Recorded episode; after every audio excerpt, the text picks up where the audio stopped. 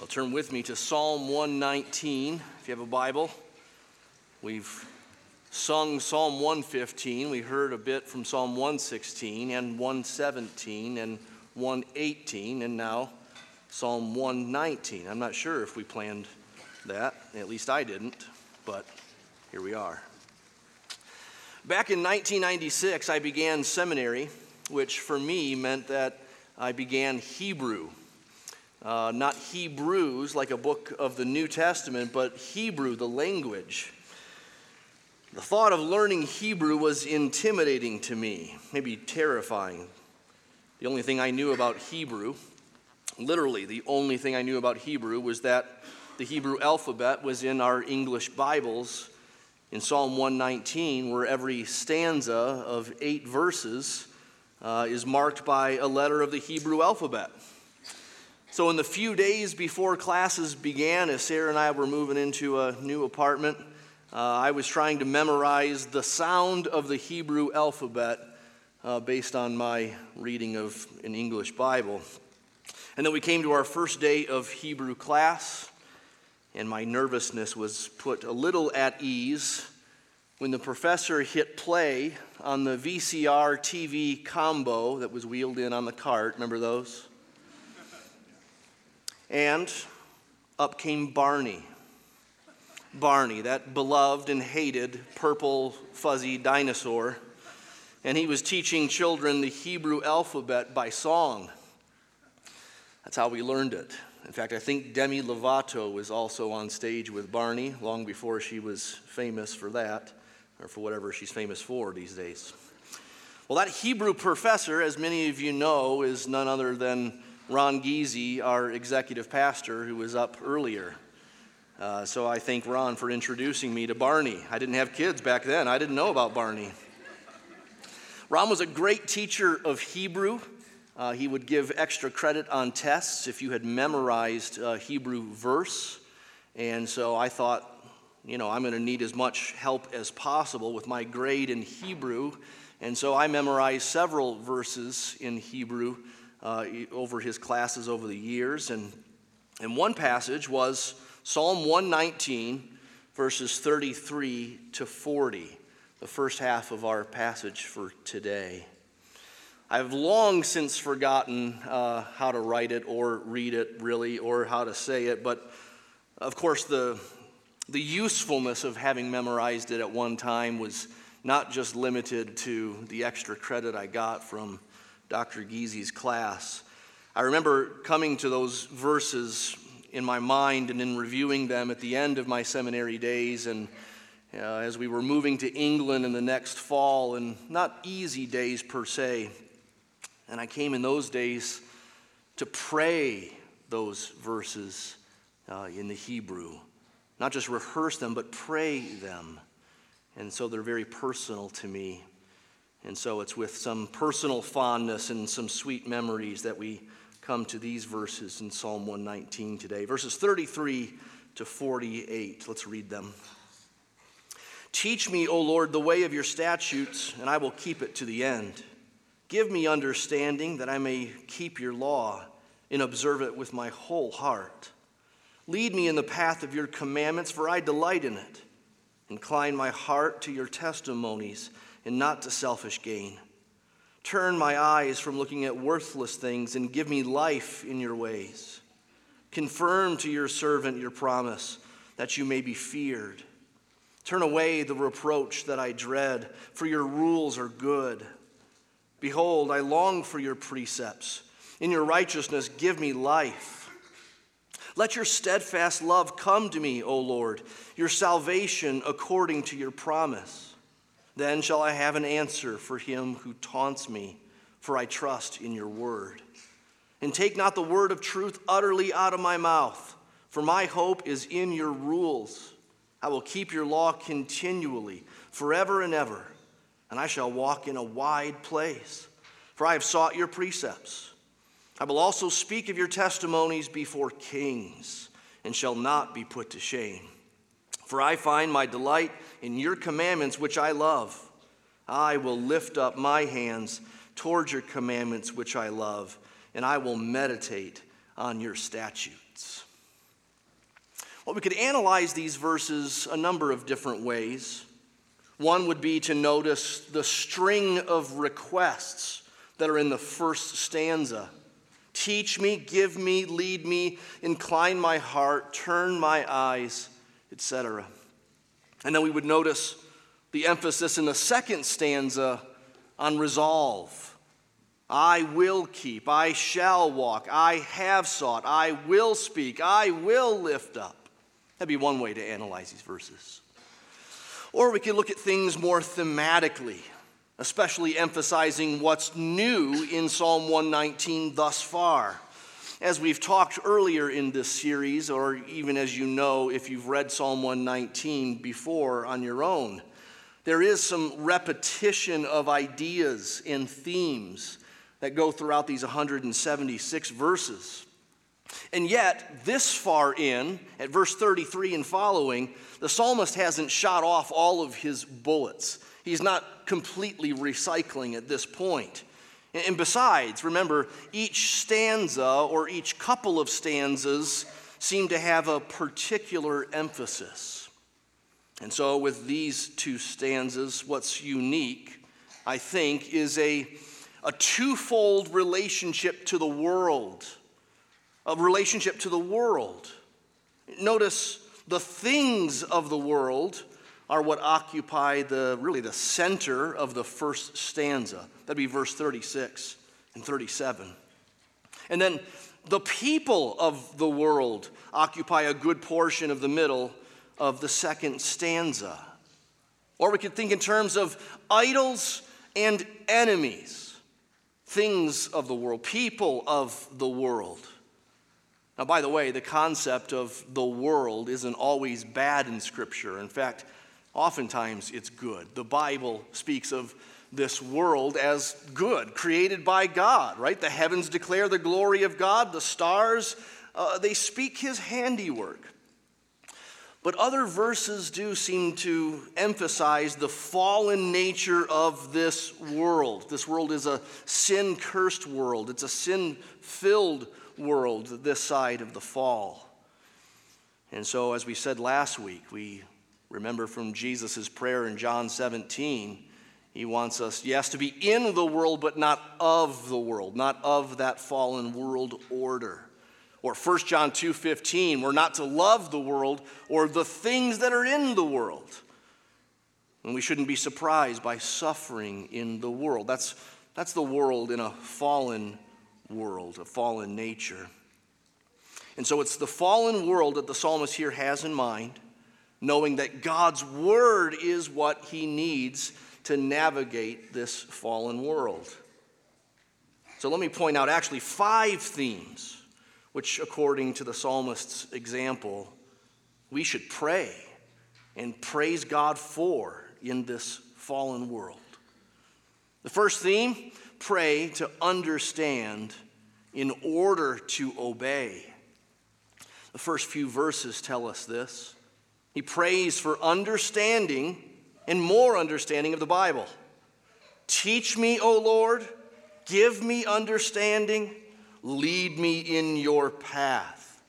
We've seen this kind of thing before, especially last week with that great verse 18. Open my eyes that I may see wondrous things out of your law. We said last week that this is called illumination. God lights up his word. He supernaturally reveals what is there in print. He helps us to see. Now, we gave time to that last week, and we won't belabor the point this week, but what's new in this week's passage is his reason for requesting from God more understanding of the word. His reason is for obedience. Obedience. You see it? Verse 33, teach me the way of your statutes, and I will keep it to the end. Verse 34, give me understanding that I may keep your law and observe it with my whole heart. He wants to go God's way. He wants to do God's commands. He wants to do it to the end of life, verse 33, for the rest of his life, until he dies. And he wants to do it with his whole heart, verse 34. By the way, when you hear the whole heart in Scripture, or you read of it. Don't think emotions or affections, or at least don't just think emotions and affections. We sometimes refer to head and heart in our culture, and by that we mean mind and feelings. That can be useful at times, but oftentimes in the Old Testament especially, the heart or the mind is really that organ of the whole being. It's the head and the heart. It's the affections, the will, the intellect. It's all that. It's what the New Testament calls the inner man. And so again, this psalmist wants to obey God's commands with all that is within him. Not just with his feelings, but not least with his feelings. And so he asks God to help him understand the Bible, that he might do the Bible. Now, it might help us think about this a little bit more, a little bit deeper, if we consider what he doesn't ask God for here, what he could have asked God for here, but what he's not asking for here. For instance, notice he doesn't assume that he understands enough already. He doesn't treat God's word like a simple to-do list, and once you've read through it once, you know what to do and what not to do.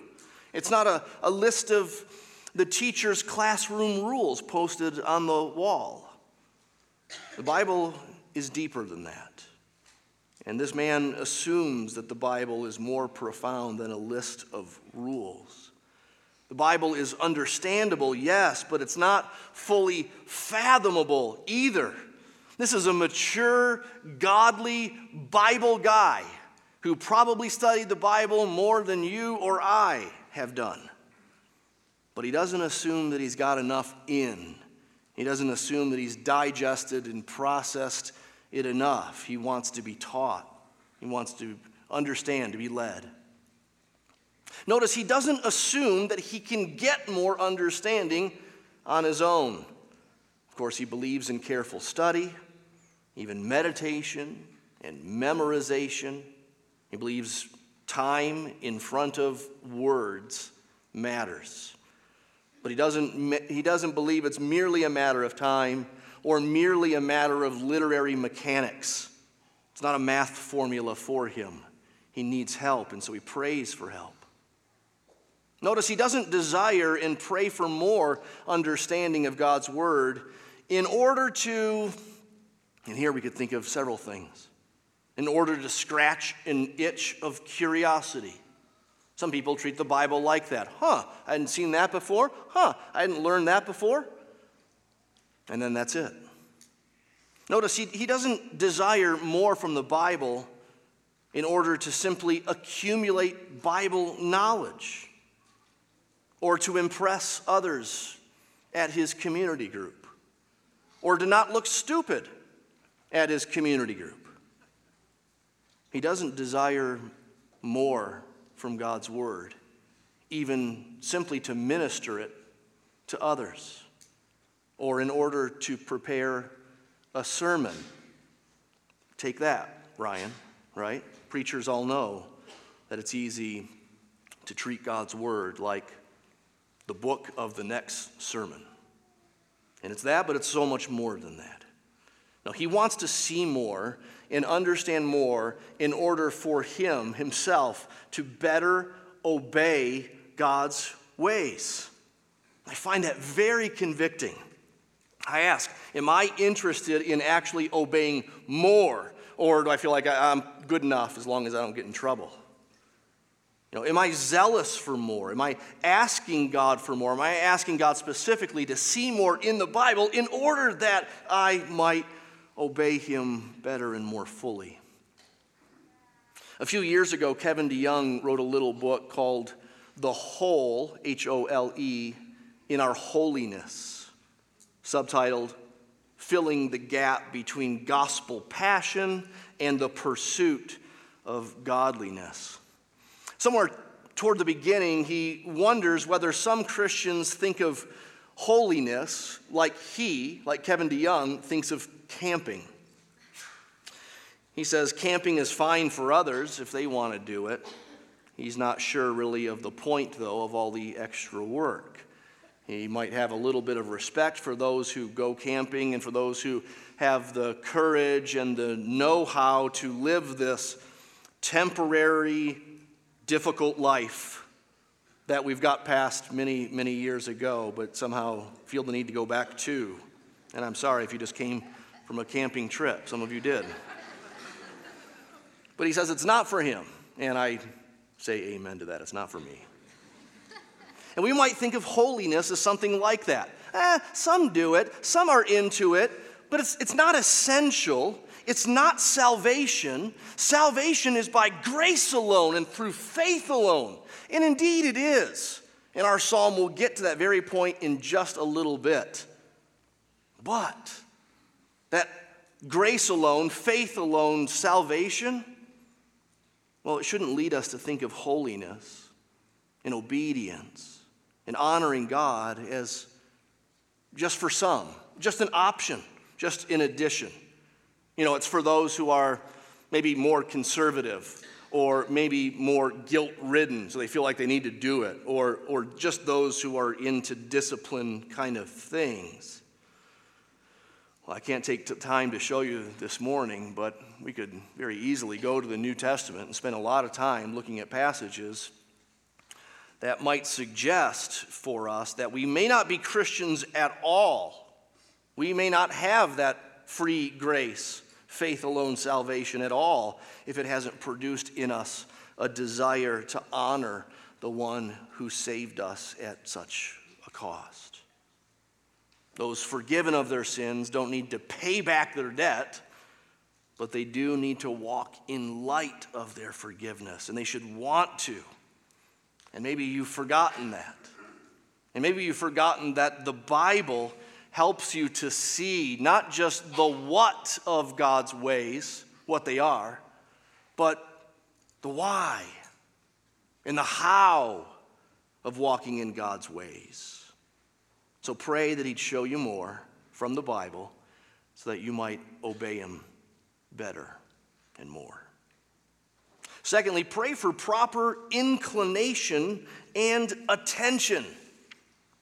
Pray for proper inclination and attention. Right there in the middle of the first stanza, there are two verses that say roughly the same thing.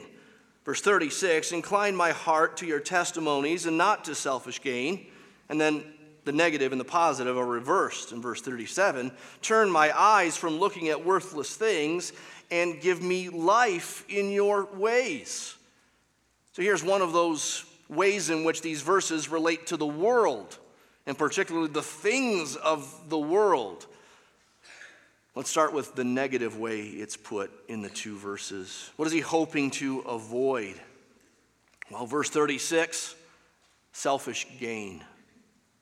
Verse 37, looking at worthless things. He doesn't want those in his life. He needs help to not go to those and not look to those.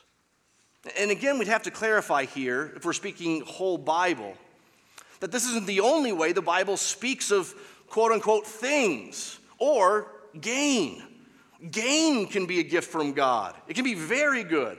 Gain can be enjoyed, and it can be shared for God's glory. Of course, not all things are worthless things. Some are very good things. These verses aren't calling us at all to a possessionless poverty where we loathe God's provision. No, but there is a category here of getting gain selfishly, simply for ourselves, simply for our pleasure, simply to consume. That kind of gain is often gained unjustly, and that's one of the ways it can be translated here, unjust gain.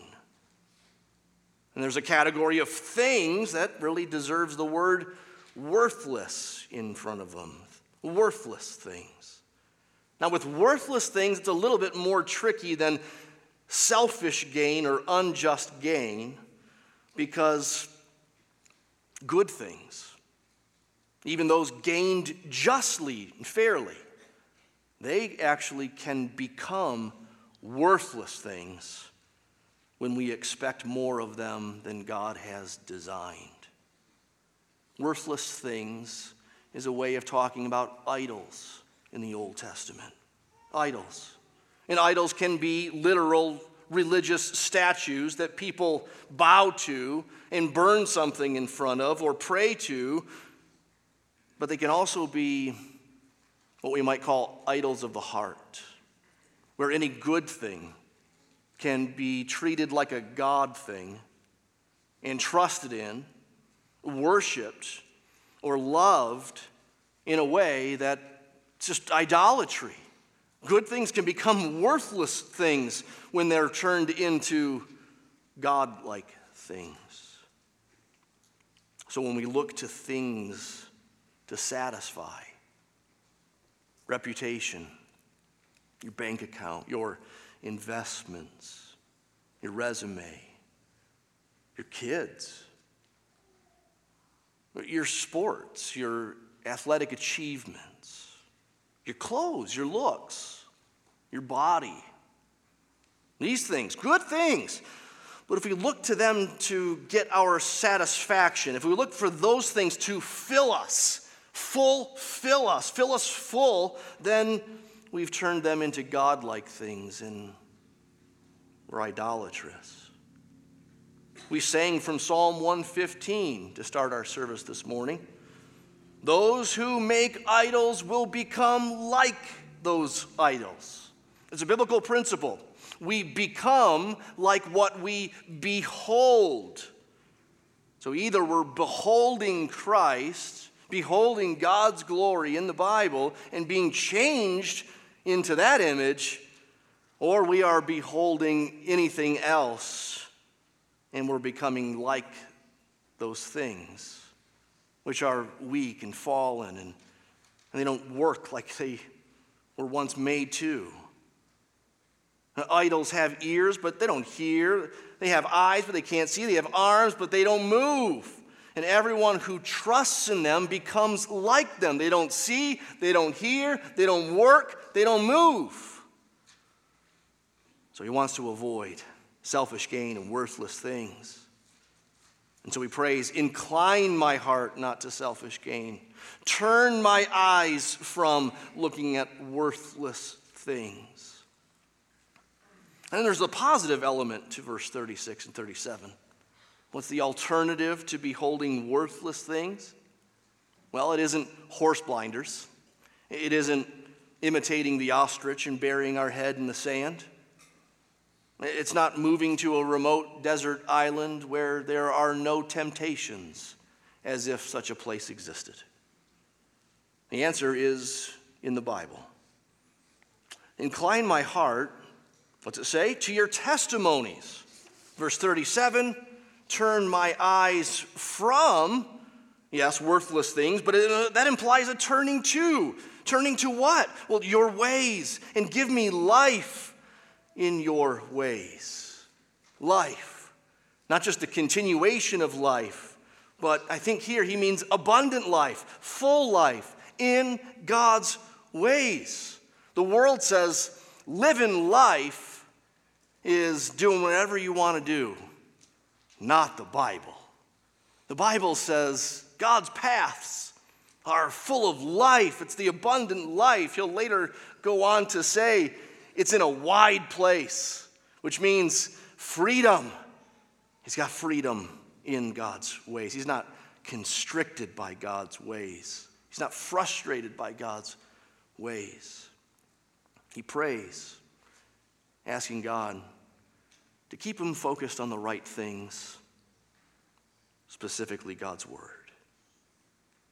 So, Christian, I wonder this morning, do you need to acknowledge to God that your eyes lately have been fixed on the things of this world in a way where you love and trust them way too much, and your eyes are not on Him and not on His Word? You need to pray this morning that God would redirect your attention, redirect your inclinations Don't you want a heart that sort of rolls downhill towards God's commandments? That's my imagery for incline my heart. Incline it, Lord. Just make the pitch steep toward your commandments and make it hard to sin against you. Don't all of us need to ongoingly pray something like that, even in our best of days, that God would incline our hearts to his ways and keep our eyes on his word and off of worthless things? I hope you come back to verse 36 and 37 often, maybe years after we're done with this series. Thirdly, pray according to the promise of steadfast love. Pray according to the promise of steadfast love. And here's where we come to grace. In case anyone might have thought that the obedience of our first point in the sermon was to earn God's favor and not in response to God's favor, or in case you might have thought that that prayer of protection from worthless things, our point number 2, was a way for us to keep ourselves clean before God and hence get in good with him. No, now we see that it's all rooted in his grace, his steadfast love. And so his desire to obey and his desire to keep his eyes on the right things springs out of God's promise and his love and his salvation. You see back in verse 38, confirm to your servant your promise. Now you might wonder, what promise? Is this sort of like in Mad Libs where you can just fill it in, whatever your promise is, whatever you want his promise to be for you, then it'll be that? No. And it probably isn't something very specific in the life and the mind of the psalmist. He probably means your promise of salvation. That's probably the biggest promise of all, right? It's certainly the first promise given to us on the other side of the fall when sin entered the world. Genesis 3:15, God said he would defeat Satan through the seed of the woman. So there's a promise. Confirm to your servant your promise. Affirm it. Help me to know it. Help me to believe it. Help me to know it's sure. Then verse 41, let your steadfast love come to me, your salvation according to your promise. These are gospel-rich words. These are words and phrases that are pregnant with history and theology and significance. God saves according to his steadfast love. We've sung of steadfast love this morning. We've heard it read from various psalms. This is one Hebrew word that you might know, chesed, chesed. Steadfast love. It's a rich word. It means God's covenantal love. It means his unchanging, unflinching commitment to show mercy and to be in relationship with his people. We see it in Exodus 34. Let me read you just a bit there. The story of when Moses asked to see God's glory and wanted to have a name for the God he was talking to and would represent to Pharaoh. In Exodus 34, God told him, you can't see my glory, but here's what I'll do. I'll pass by and I'll tell you my name.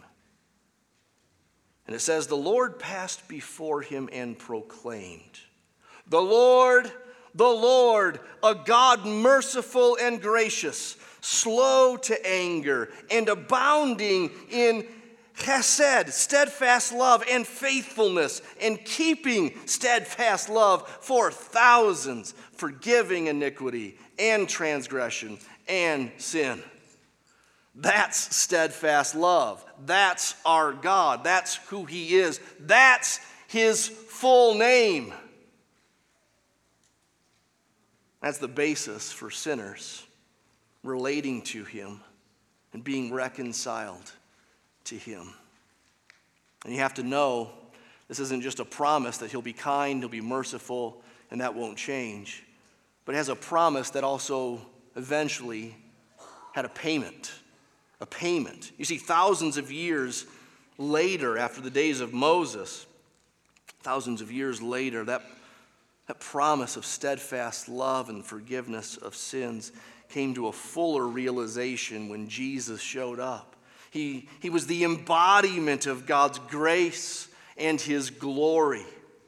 And so John can say in his gospel, as he introduces Jesus to us, the Word, that's Jesus, the second person of the Trinity, God the Son, he became flesh and dwelt among us. That's what Moses was praying for, God, asking God to do, to be with us, in the camp and go with us. And Jesus came and he dwelt among us.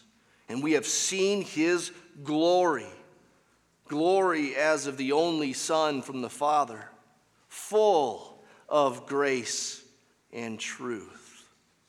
So here, that promise of salvation and steadfast love and covenantal faithfulness and relationship and forgiveness of sins, these are all realized now in Jesus, who came and lived righteously. He died sacrificially for our sins and was raised on the third day victoriously and now lives forevermore. And because he was raised, we can believe that he offers to us forgiveness and mercy because of his payment. So if you're not a Christian, this is where I would point you. Maybe you begin reading in John's gospel so you can get right to the point of Jesus, who's the crux, literally, of God's plan and the one who fulfilled the promises of salvation and steadfast love found all through the Old Testament. Fourth, we should pray to testify well when taunted. Here's what's unique in this stanza so far, verses 42 to 46. We have another connection with this fallen world, now with fallen people. That is, those who are against God, and so they're against his people. We saw last week that this psalmist calls himself a stranger on the earth. He's in a foreign land. He's in a land, he says, where princes are plotting against him. Well, this week we see his desire to represent God well in front of those kind of people. He wants to speak on God's behalf. He says in verse 42, he wants to have an answer for those who taunt him, those who mock him, those who tease him.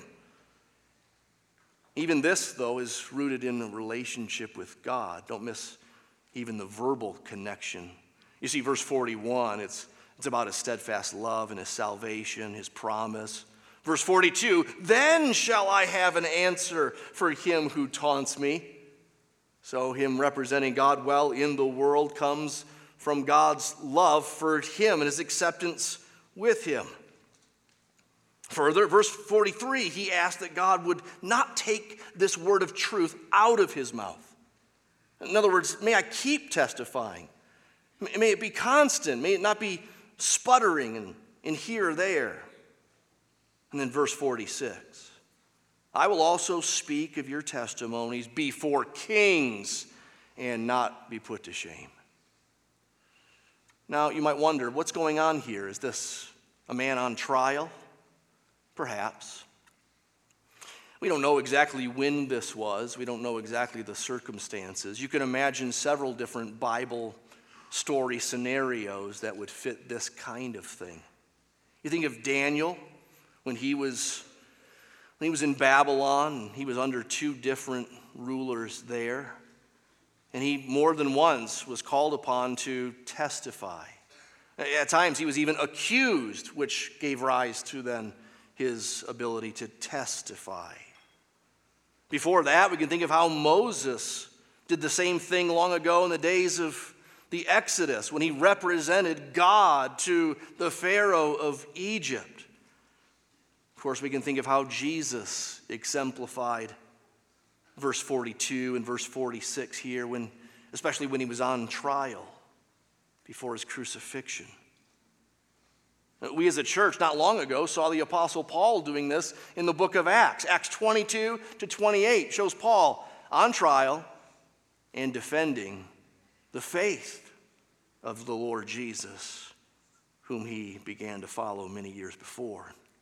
This is also what First Peter is encouraging when it says, always being prepared to make a defense to anyone who asks you for a reason for the hope that's in you. Yet do it with gentleness and respect, having a good conscience, so that when you're slandered, those who revile your good behavior in Christ may be put to shame.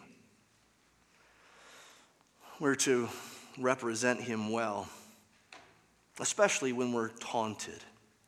We're to testify. Now, you might think that this doesn't apply to you as a Christian living in 21st century America, where you might think you comfortably live your Christian life and easily live it. In some ways, it's true. Keep in mind that might not always apply. The times are a-changin', as Bob Dylan long ago said. And it might soon change to where Christians are frequently, regularly, where it's the norm, where they have to testify on God's behalf as they're accused and as they're taunted.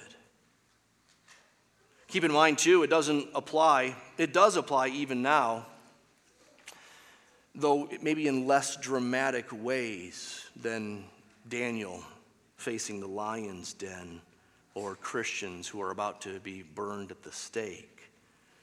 Those who are faithful, even in our country today, will occasionally lose friends.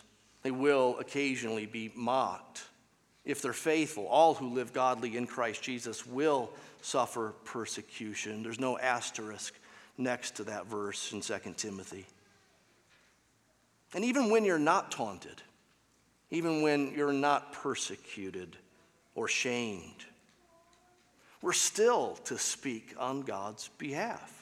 Right? Every Christian can and should pray, Lord, may I today have an answer for someone who asks me about you?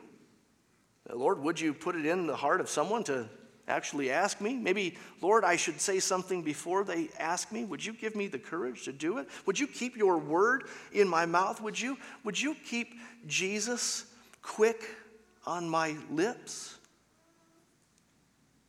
Lord, would you please help me today to speak boldly and freely and happily, no matter the audience, no matter how much of an impressive person they are in the eyes of the world, no matter how much of a mover and shaker they are, may I speak boldly and unashamedly like this man was willing to do before kings.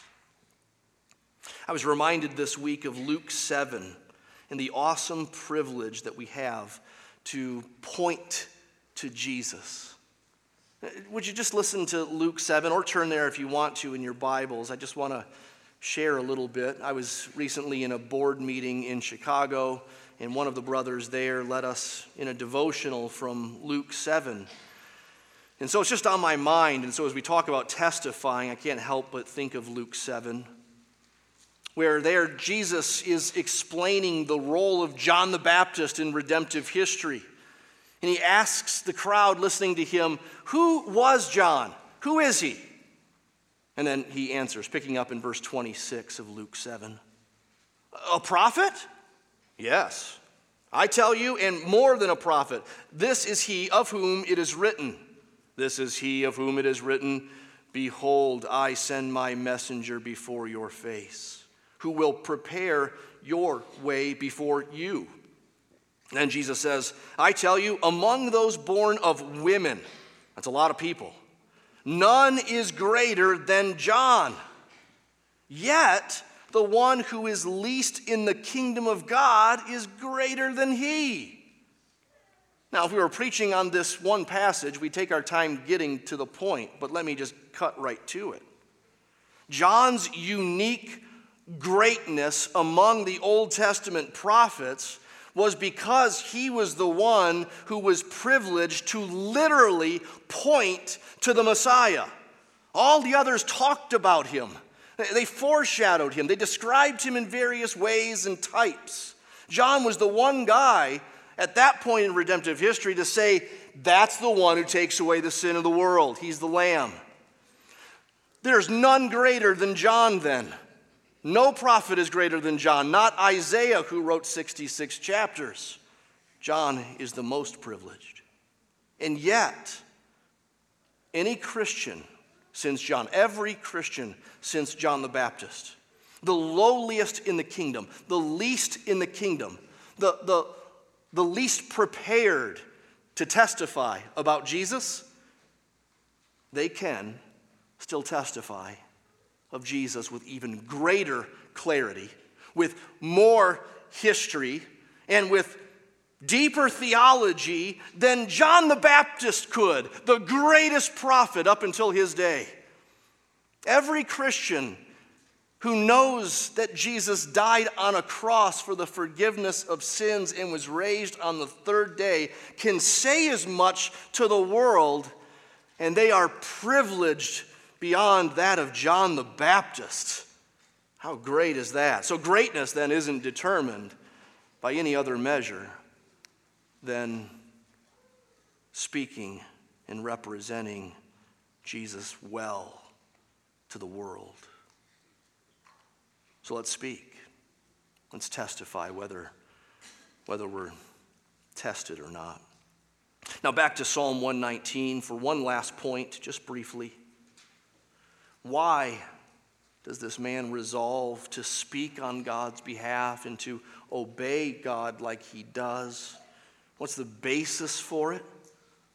Well, let's read the last two verses of our passage again. For I find my delight. Notice, for I find my delight. I want to speak before kings. For I find my delight in your commandments, which I love. I will lift up my hands towards your commandments, which I love. I will meditate on your statutes. To lift up hands to God's commands is a spectacular thing. It's amazing. Lifting up hands is a gesture done in prayer or praise. It's not all over the Bible. There are a few different times where it's used, like lifting up hands to God, or lifting up hands to his temple, Psalm 24 says. Psalm 119 is the only place in the Bible that talks about lifting up hands toward the Bible. It's an amazing statement. It almost says too much.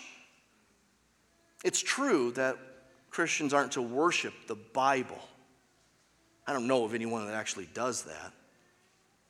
No, we're not to worship the Bible. We're to worship the God of the Bible. And we're to worship that God of the Bible through the Bible. And the connection between Bible and God is so strong. He has exalted above his name his word. So it's like the connection between God and his temple. In Psalm 24, the psalmist could talk of lifting up hands to the temple because the temple or the tabernacle is the place of God's presence, so to speak. It's his house. It's where he dwells. It's where his glory is. So lifting up hands to the temple is paramount to saying, lifting up hands to you.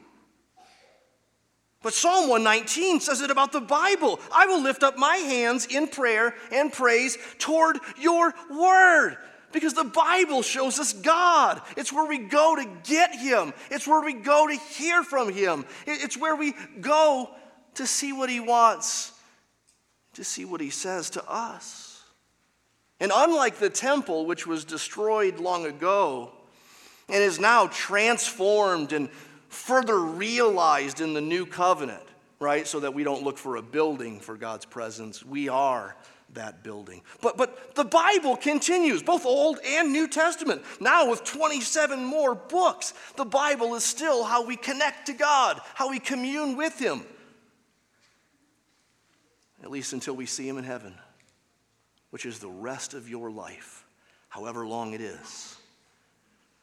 So praise God for his word. Find delight in it. Love it.